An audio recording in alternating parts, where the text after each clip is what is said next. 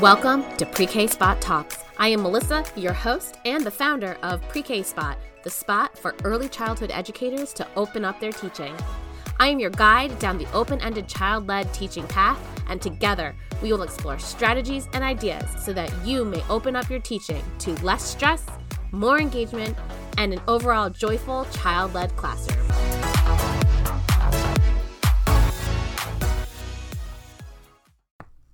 Hey there, teacher friends, and welcome back to Pre K Spot Talks. I'm Melissa May, your host, and we are in season five, episode one. In this episode, we are going to talk all about play as a mindset and a philosophy, it's a lifestyle, and how it really helps cultivate naturally a growth mindset. So let's get into it. I'd like to start by asking you a question. When I say play, what pops into your mind? A game, kids on a playground. Well, today we're going to get really deep into a playful journey that's going to really help define and maybe even redefine what play means to you. Spoiler alert, it is so much more than just fun and games, which we all know. Remember building castles out of sand, or perhaps that first pretend tea party with your favorite teddy bear? That wasn't just doing play. That was living play. While doing play might be an afternoon at the park, living play is seeing the world with wonder filled eyes every single day. Now imagine if we took that magic of living play and infused it into every day, every lesson, every interaction. That's where play transcends being a mere activity and blooms into a philosophy and a way of life. Research from the LEGO Foundation has highlighted that children who play more have better social and emotional well being. But the golden nugget, or the golden brick, if you've ever watched the LEGO show, play is a mindset that prepares children for life, creating eager learners, problem solvers, and empathetic souls. It overall, all around, creates good people. And I live it every day. I've seen it done. There are schools out there. I have been in schools and taught in schools where kids don't just do math or study history, they live it, they play it. I've seen entire schools and entire programs transformed through play. Not through play, by play, because of play, by making play the philosophy. And you know what happens every time in these settings in these schools?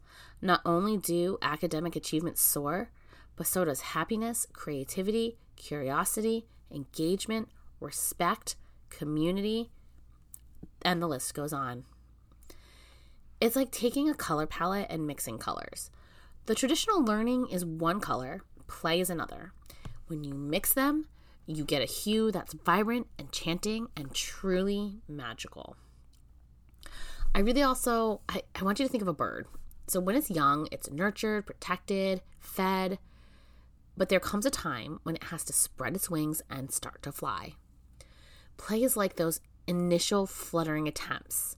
It's where we test our boundaries, dream beyond the skies, and truly discover our potential we're going to go through a couple of segments, and in the next segments, we'll dive even deeper, uncovering how play and growth and mindset go hand in hand, and why this fusion is the golden ticket to a holistic development in early childhood. But before we get into those, I want you to take a second and think. Let's shift our gaze from the narrow alleys of structured learning to the vast landscapes of play. For when we truly embrace play, not just as something we do, but as a philosophy we live by, we unlock doors to worlds we never even knew existed.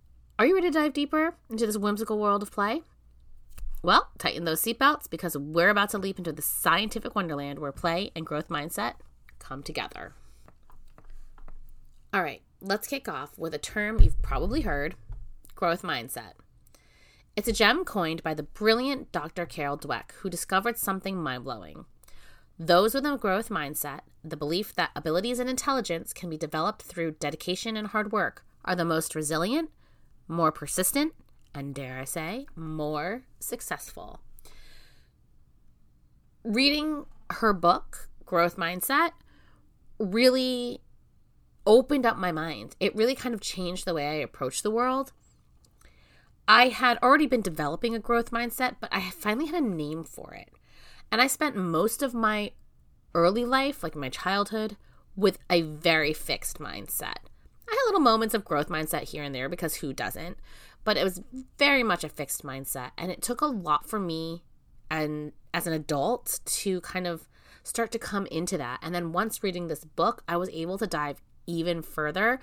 And really, the catapult for a growth mindset for me was becoming an early childhood educator and learning more about play. And then once I kind of put all those pieces together the book, the play, all of my previous experiences and adulthood everything just kind of clicked and fell into place. And it was really wonderful. And I am now really a changed person because of it. And that's why I'm even doing this entire episode because it really meant so much to me. Now, you might wonder, Melissa, what's this got to do with play? I just kind of told you. But trust me, it's like peanut butter and jelly, match made in heaven. When kids are engrossed in play, they're constantly experimenting, failing, trying again, and learning. Doesn't that sound a lot like the essence of the growth mindset? Imagine a child building a tower of blocks. It falls. They don't just give up, they adjust the base, maybe pick different blocks, build again, higher, stronger. This isn't just play, it's the child embodying the growth mindset in the most organic way. Now, of course, we have to use some language to help build that and help them get past frustrations that might show up. But play provides all of those organic, natural opportunities to engage in this type of thinking. But don't just take my word for it. Here is some science. A study from the University of Minnesota found that children engaged in play showed significantly more signs of growth mindset compared to those in structured settings.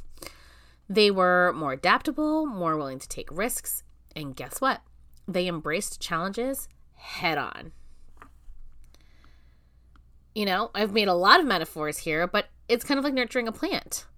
The growth mindset is the sun, play is the water, and our children, they're the blooming flowers reaching for the sky, fueled by the combined power of both. So, let me transport you into a friend's fifth grade classroom. Instead of conventional math problems, students were given scenarios with multiple solutions and tools like blocks and drawings to figure them out. A student who always struggled with math designed a whole park to solve a problem on area and perimeter. The next day, she declared that math is my playground. I swear to God, real story. This is what happens in a more play based school, even in fifth grade. Kids can get their hands on stuff. They don't have to be sitting down writing or doing worksheets constantly. They can play. And this is the transformation that we're talking about by blending, blending play with learning. This fifth grade teacher didn't just teach math, she cultivated mathematicians with a growth mindset. And so, to wrap up this segment, think of play and growth mindset as two sides of a golden coin. Alone, they're powerful, together, they're transformative. They're the duo that makes children not just learn, but thrive. So, as we prepare to unravel even more magic in the next segment, I urge you to reflect. How can we create a space where play and growth mindset dance together, guiding our young stars to shine brighter than ever? And really, that's where a lot of the environment and all of that starts to come into place. I mentioned language before, I mentioned environment, a lot of the things that we talk about all the time. We talk about all the time because they are so integrated. You hear me use that word integrated a lot. Even just in the play philosophy, things are integrated, like growth mindset. So we've danced in the realm of play, and growth mindset. And now it's time to explore the magic of early childhood. Why, you ask? Because it's the golden age where the seeds of play and philosophy are sown. It is the foundation, it is the brain building that architecture that is needed for later learning. In these tender years, the world is a canvas of just infinite possibilities. I mean, us as early childhood educators, we know this, but sometimes we just need to continue to talk about it and keep the conversation open so that we remember it and stick with it and get gritty with it. Every nook and cranny holds a story every shadow a mystery, every puddle a portal to another universe. And it's here amidst all of this wonder that the mindset of play flourishes. Notice the words we're using there, it just really wonder comes into it so much. We have to just wonder about the world. I wonder all the time what's going through those kids' heads. Now, more science. Research from the Early Childhood Education Journal found that children in play based programs exhibited a higher degree of flexibility, self control, and verbal skills. More so, they displayed a resilient growth mindset. Resilient is another really fantastic word. Sometimes it's become it has become a buzzword, but resilience is necessary for in play and in the growth mindset. So, I have another story for you. We're going to wander down memory lane a bit here to a little story of little Maya. In her early years, she was encouraged to explore, imagine, play, and one day she proclaimed she was an astronaut chef cooking for aliens. Now, fast forward a few years. Maya, armed with this mindset, approached challenges in school with the same vigor, creativity, and resilience. She didn't just find solutions, she created adventures. And Maya's journey isn't just a cute little tale. It's not just a cute little anecdote. It's a testament to the lifelong impact of cultivating a play growth mindset early on. It's like building a house. The mindset of play and growth is the foundation, ensuring the structure is sturdy, resilient, and ready to weather any storm. And I have often referred to early childhood and a whole child as a house. Early childhood being the foundation and then er, elementary being the framing and the next part of the house. And then when the children get older, they put on the roof and they add the they put the stuff on the inside. So we are laying that foundation and play is really just the most developmentally appropriate and the best way to do it because it so naturally cultivates all of these things that children need to gain access to their later learning and that's the key here we're talking about being able to gain access to that learning, creating learners, learners who want to learn, learners who love to learn, learners who know how to learn. That's the foundation that we are setting through play. And then we just hope that they can continue to play as they get older so that they can just continue to soar and cultivate all of those skills. But we all know that the beauty doesn't stop there. With the foundation of the house. The play driven growth mindset impacts not just cognitive skills, but also emotional intelligence. Children learn empathy, patience, and the invaluable skills of bouncing back. Every scraped knee in the playground, every castle that tumbles teaches resilience, adaptability, and the joy of trying again. Again, we support this through our language and making modeling and making sure that children know that failures are just, it just means we have more to learn. So let's picture a rubber band here. It can stretch, adapt, and bounce back. That's what a playful growth mindset does. It stretches our thinking, adapts to challenges, and ensures that we bounce back ready to leap into our next adventure, even if that first adventure was a total bummer. So, I want to echo a sentiment Childhood is fleeting, but its echoes resonate throughout life. As educators, parents, caregivers, we have the magical wand to shape these echoes. We are the brain architects. We have we're building the map. We have the pencil to make the sketches. What could be more enchanting than filling these years with a melody of play and the rhythm of growth? So hold on to your hats, my friends, as we gear up for the final segment a crescendo of revelations and inspirations, and together, let's make every classroom a playground of endless possibilities. So, we've talked a little about a little bit about what play looks like, ideas about growth mindset and what it looks like, and just the magic of and importance of early childhood. Now, let's see how we can sprinkle this enchantment throughout a lifetime. we talked about the house. When you think about a house, what comes to mind? Perhaps strong foundation, uh, beautiful walls and a beautiful outside, a roof, rooms inside. Now the foundation of this house, those are the those are nurtured in early childhood. But for the house to reach its full potential and be built into a loving home, it needs consistent care. It needs a team of people to build it. And that's where our journey continues the lifelong benefits of play driven growth mindset. It's not just about the start. Of course, that's what we focus on in early childhood because that's where we're at and that's our job. But we do have to know about the future. It's about the journey and it's about ensuring that the spirit of play accompanies us every step of the way. In fact, according to research from the National Institute for Play, yes, there's an institute dedicated to play. Adults who embrace play in their lives have lower stress levels, better problem solving skills, and guess what? A zest for life that's absolutely infectious. One of my favorite things about my husband is that he is kind of a big kid. I know a lot of people say that about their husbands or their brothers or people in their family, but my husband truly is. He's always had this really like youthful, childlike way of approaching life and thinking about things. He always wants to watch movies from his childhood and just kind of have that nostalgia and that feeling.